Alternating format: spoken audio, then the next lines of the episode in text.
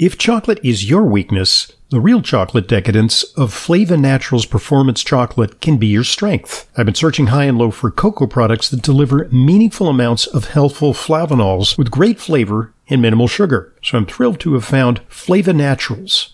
Extensive research demonstrates the remarkable benefits of daily cocoa flavanols on brain and heart function, including a recent Harvard study showing a 27% reduction in cardiovascular death. But you need to eat five or more ordinary dark chocolate bars every day to match the flavanols consumed in most of these studies. Flava Naturals Performance Dark Chocolate, cocoa powder, and beverages deliver five to nine times the flavanols of typical dark chocolate. Their secret is sourcing premium, high flavanol cocoa beans and processing them naturally. The result is decadent dark chocolate with the flavanol levels needed to fuel brain and cardio performance. I use it every day. For more information and to order, just go to flavanaturals.com. That's flavanaturals.com.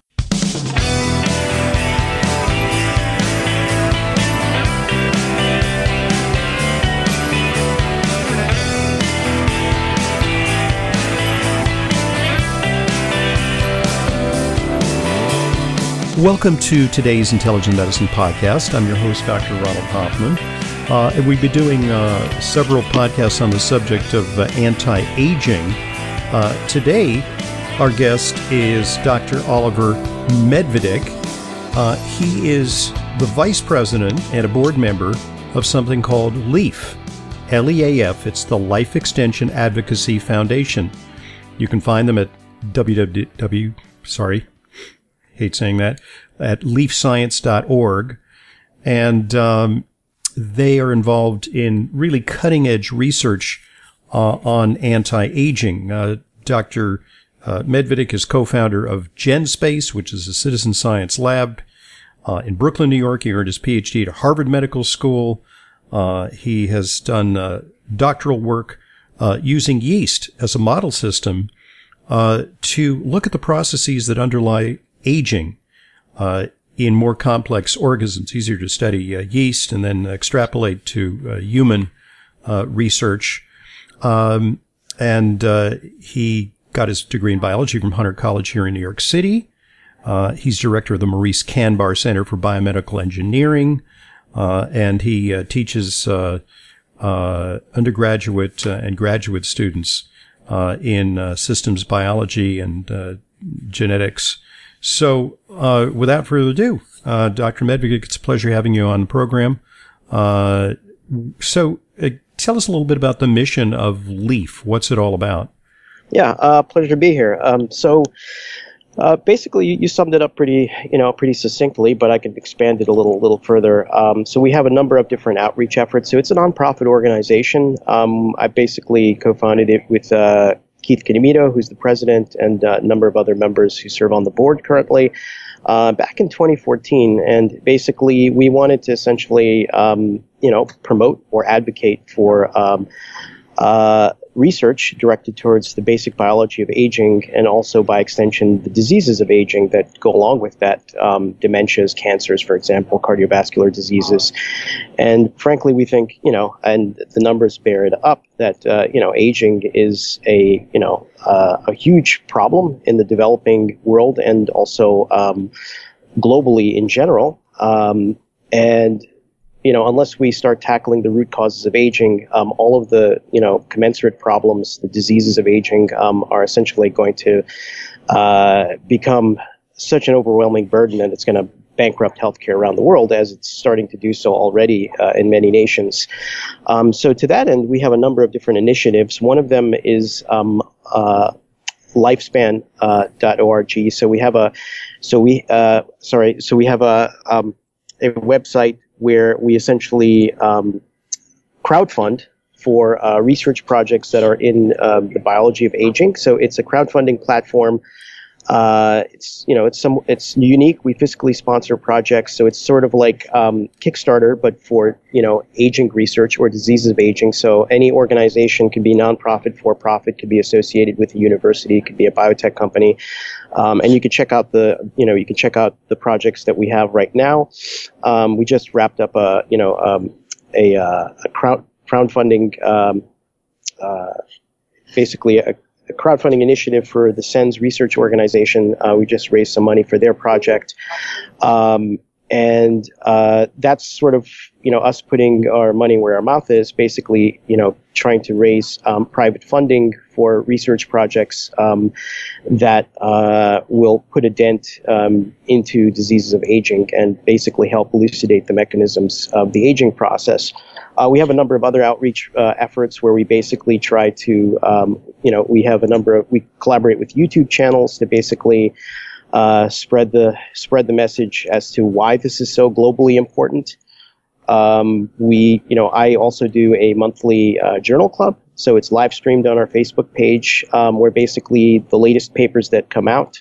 Uh, we is that the longevity book club, or is that something? Uh, that's different. So, so okay. uh, Javier Norris, who's another board member of ours, he does the longevity book club. Mm-hmm. So, what I do is essentially, um, I do a, uh, a, a, a journal club where basically a scientific paper that's come out recently, usually within you know the past few months, um, we we review it, basically go through it kind of um, in a little bit more nitty gritty detail than would be found on a blog. We do that as well, so we have a, a blog.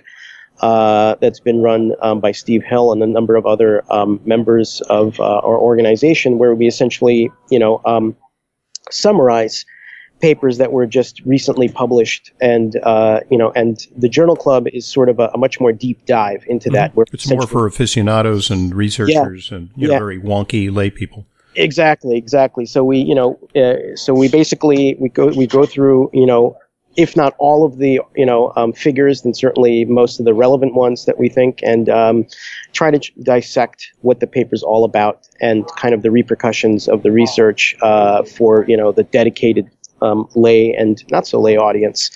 Uh, so those are just some of the initiatives. We also have a conference that we started um, about two years ago. So we're we're planning for our third annual conference in New York City um, in August of 2020, which oh, is based. Yeah. Yeah, thanks. So it, it's it's grown. It was a two day conference. Um, this that'll, that'll work for me because you know I'll, I'll definitely be there. That sounds great.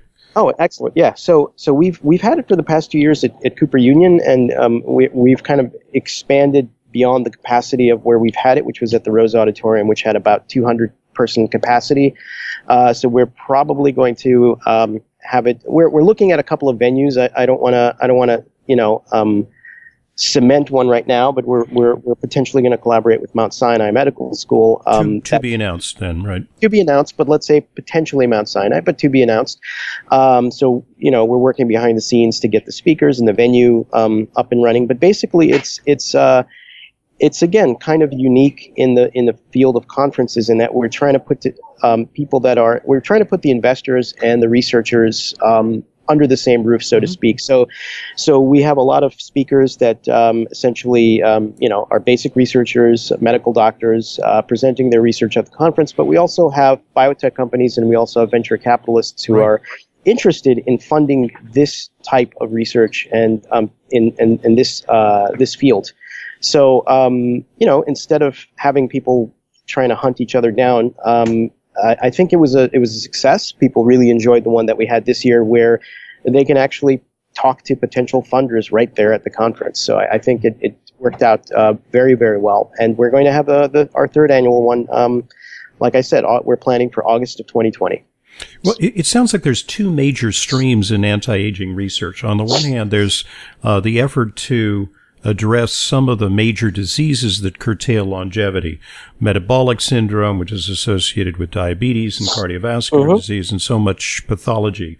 But there's also some very fundamental research that really seeks to uh, unlock the aging code uh, uh-huh. to somehow uh, figure out a way to uh, extend human potential.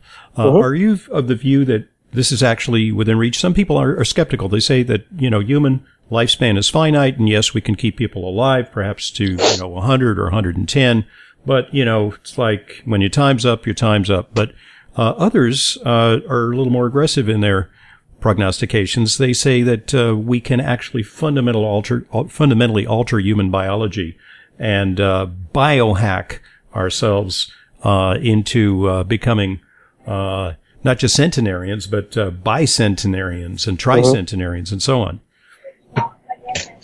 Well, there's a lot of to unpack there, uh, what you just stated. Yeah. Um, I'm I'm I'm optimistic on all fronts, but um, clearly some things will um, happen sooner than others. So, kind of to, to um, address sort of the sooner rather than the laters. Um, so, you know, average lifespan has been increasing, and you know, for the most part, um, around the world, and that's been primarily because of in, in improved hygiene and um, reduced infant mortality, but not really so much uh, at the far end of the spectrum. Um, so we're kind of hitting a wall there, and as you've as you've mentioned, you know, there are there are um, you know, organisms do have finite average and maximal lifespans. I mean, you can you can basically um, look at you know measure the average lifespan of a mouse, measure you know look at the average lifespan of a human, the maximal lifespan. Um, but even even in that range of you know uh, of of people hitting you know their you know their um, potential maximum lifespan, there's there's a lot of work that can be done as far as improving what a lot of um, researchers and a lot of medical doctors these days are referring to as the health span of of a human being. Um, you know, when we talk about increased lifespan, what we're really talking about is optimizing the health span. So um, without getting too advanced and too kind of far out there and, and, and talking about bicentenarians and tricentenarians, um, you know, there's people out there that are running marathons well into their 90s. Um, and there's people that are bedridden and have, unfortunately, dementias um, in their 60s. And, you know, so there is, there is a lot of malleability, a lot of flexibility as far as um, human health span is concerned. And, and, you know, the questions are, um, one of the big questions is, you know, how can we how can we um, enable um, most or all of us to essentially, you know, get to the point where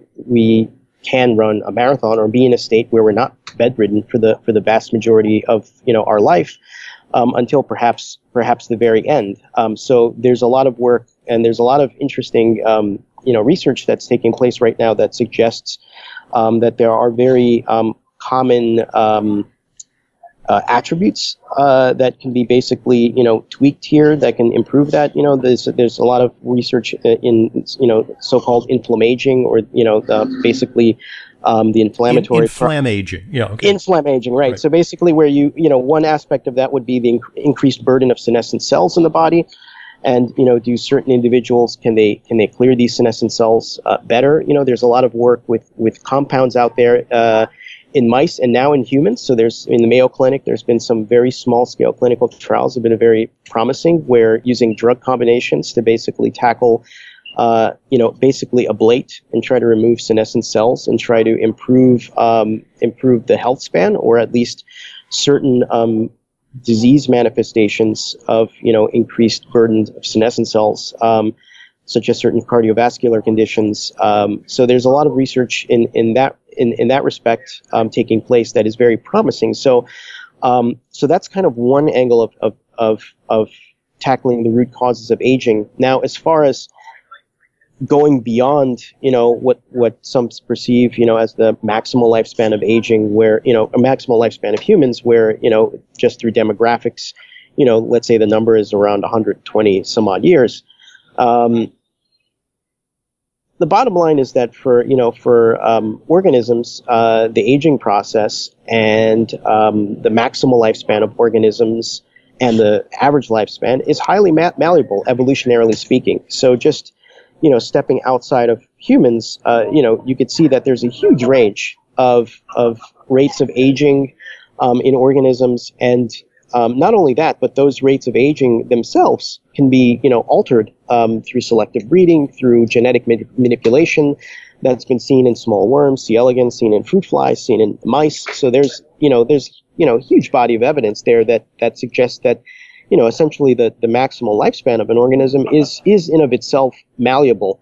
Um, now that, you know, in my opinion, that would be a much more harder uh, challenge to overcome with you know for humans because we would have to have a much more more better grasp of what it means to you know to have uh, what it means to essentially tackle the root causes of aging and and what are essentially the root um, drivers of a longevity.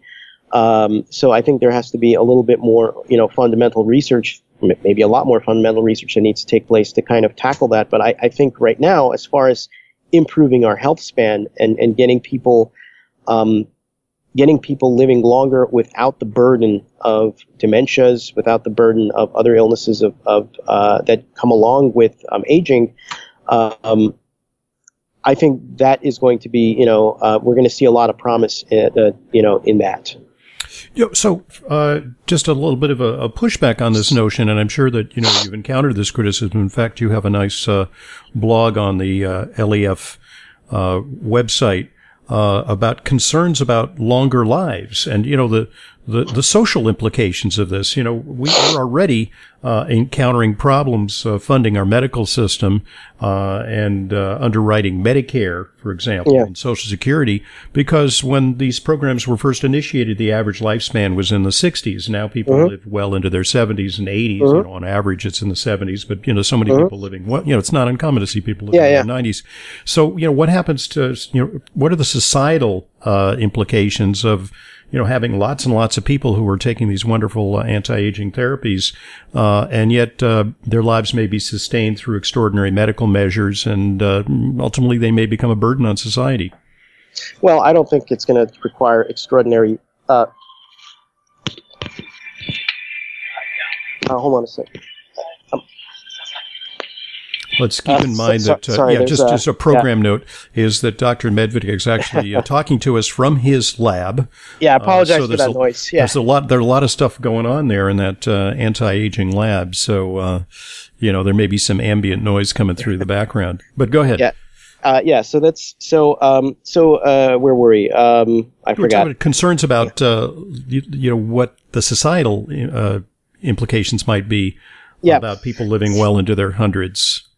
Yeah. So, um, well, uh, first of all, um, I think that's a terrific problem to have. Uh, you know, I mean, I, I, don't think we should lament the fact that people are living, you know, um, longer and healthier and, and, and extending essentially their work span as well. Because um, we're, you know, when we say burden, I mean, that's certainly not what we're after. We're not talking about um, at the age of 60, people putting people onto a respirator and then having people um, take care of them for the next, you know, um, 60 years or, or 70 years. Uh, the point is that people will will be um, you know um, uh, will be active members of society, will be healthy, will be happy, will be contributing members of society. Um, if if the problem is you know burgeoning costs of Medicaid and Medicare and all of that, um, you know that's a societal problem that should be overcome. But it you know uh, but that's that's that's something to do with with with a medical system, in my opinion, that's um, that's defective and broken and has been broken for a long time already, where um, essentially the costs are spiraling out of control.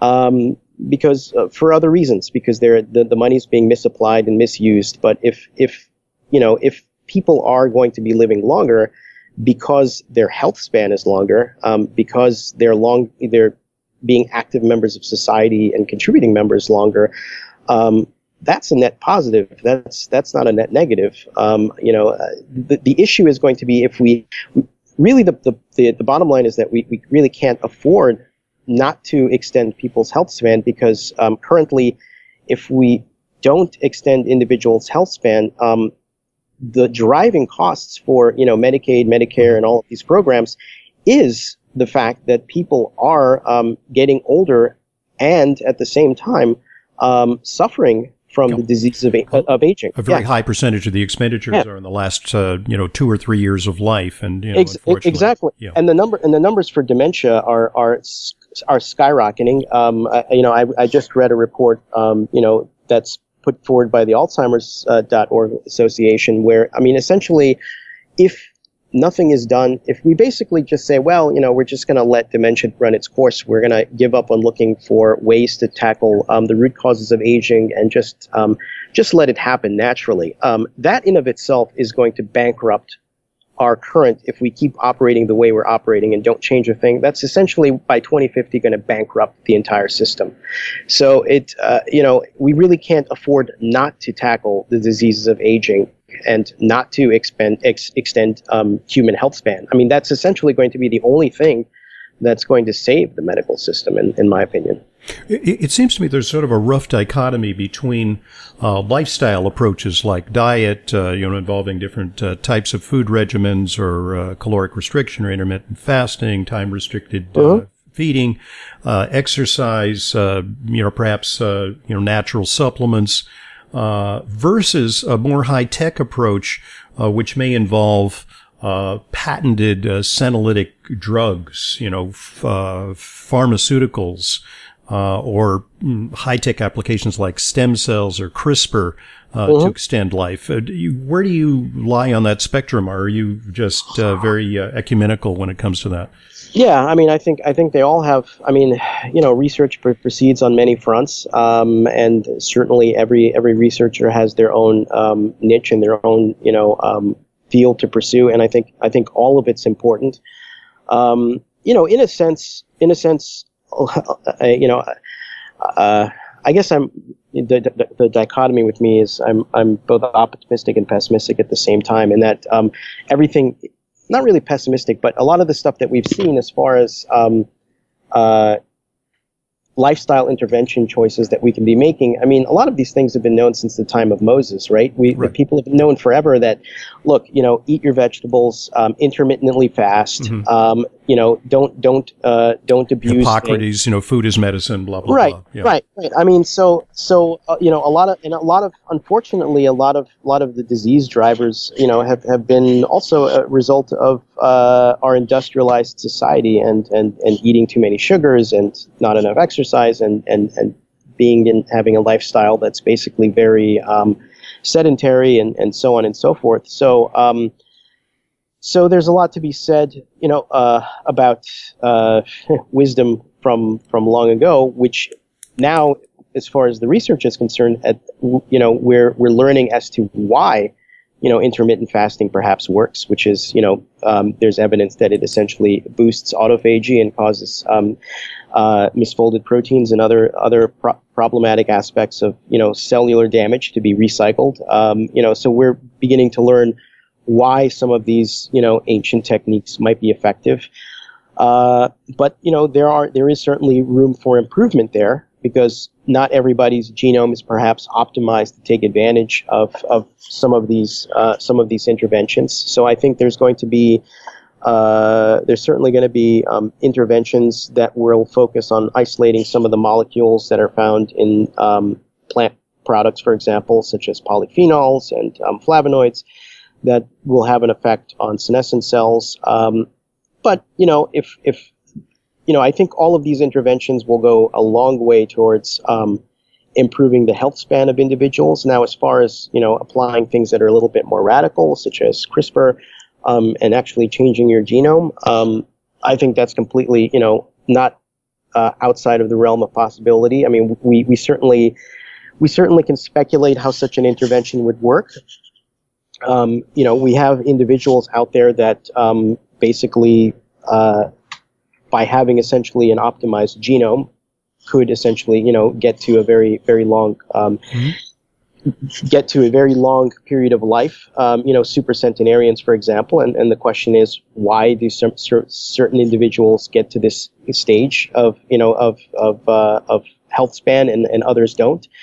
Um, you know, you can certainly make make a um, a you know plausible stab at saying, well, you know, if you somehow had a technique or technology that's much more mm-hmm. advanced, is now to essentially change the somatic genome of an individual to, to replicate that of some something of some you know that of a supercentenarian, then you should be able to get the benefits. Now, how you would do that, how you would essentially you know target every individual cells, that's not currently within the realm of possibility, although um, it is possible certainly to do gene therapy. It is certainly possible to change multiple genes at once in model organisms. In mice, for example, I, I just reviewed a paper where, um, you know, essentially um, uh, Duchenne muscular dystrophy was essentially mm-hmm. yeah. certain big headlines uh, on that. Yeah, yeah, was was cured in cured in mice, or at least uh, the, the mutation that's found in 16% of, of, of Duchenne muscular dystrophy was was cured in, in a mouse model, um, and it was um, and it was actually a pretty powerful paper, and and you know it laid the groundwork for for a for an intervention in humans. So, um, you know that's going to be a little bit more um, far out there. But like I said, evolutionarily speaking, and you know, biologically, um, you know, lifespan is very malleable. Um, so, you know, the the question is, you know, how do we, you know, we we don't really know enough about what are all of the longevity pathways that need to be optimized to, you know, to um, increase, you know, uh, the longevity of a human being beyond a certain point.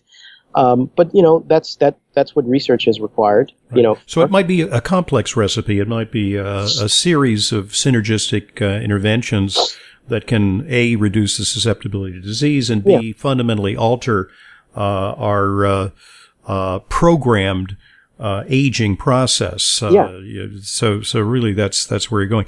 Okay, great. You've laid the groundwork for uh, our discussion of uh, anti-aging beautifully here.